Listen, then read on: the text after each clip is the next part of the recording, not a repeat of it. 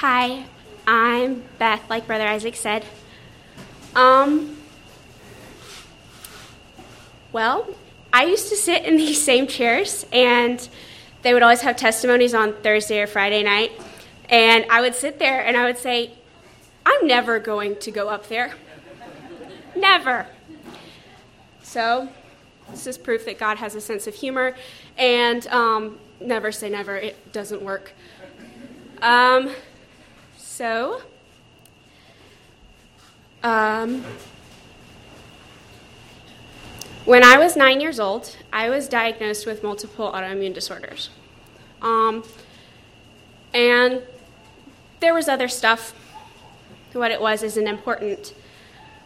What is important is how I responded to it. Um, I believed in God. I talked to Him all the time. But at a very early age, I became aware that God didn't owe me anything. And I think what happened is I became so fixed on how unworthy I was that um, I lost sight of His worth. Um, so, Brother Isaac saw me last July, and at that point, I had I had shut down. Um, safest way to handle life was not to feel anything. Um, be strong, be silent. I knew that God had um, had redeemed me. I knew that He was real. I hoped in what He had for me in eternity, but what I, I had pretty much decided at that point was don't dare to want anything. Don't really ask God for anything because if you really want it, you're going to lose it. Um, and that's a really sad and cynical way to live. But that's where I was. Um, and I kind of floated there until I then ended up losing the, not the things that I wanted, but the things that I had. And when I lost, I'll call them idols, they were. When I lost those, then um, I felt like I had nothing left. And that was actually the best thing that ever happened to me because when you don't have anything left, you don't have anything left to lose, and Jesus is still there. So you win. Um, but um, this is from July to about leading up to January. And um, but in October, I came to visit Memphis, and I went to Grace Chapel. I was coming to see my aunt, and as I was on my way out the door, Brother Zach held the door open for me, and he stopped me, and he said, "Hey, Beth."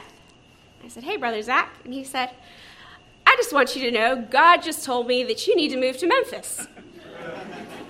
okay.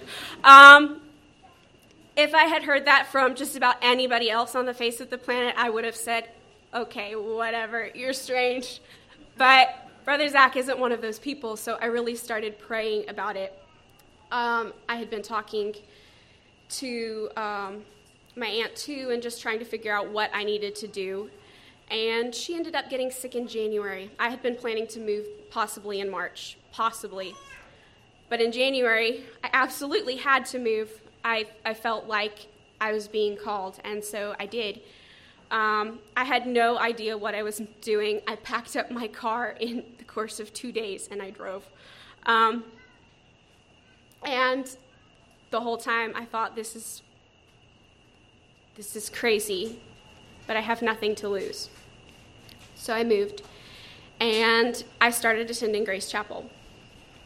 Um, it's a great place, by the way. You should all go there.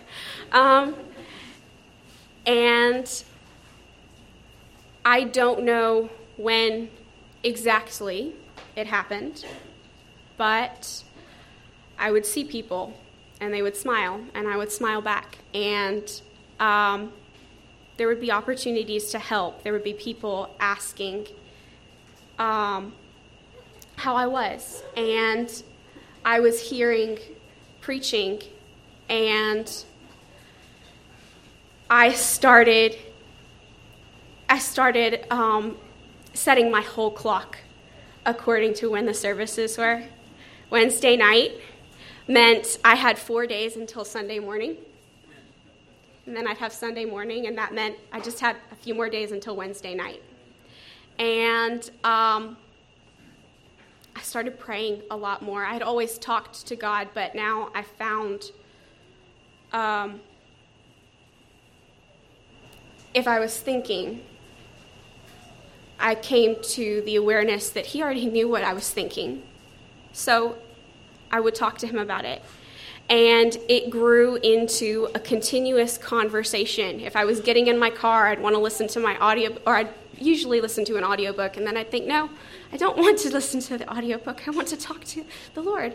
And um, anyway, um,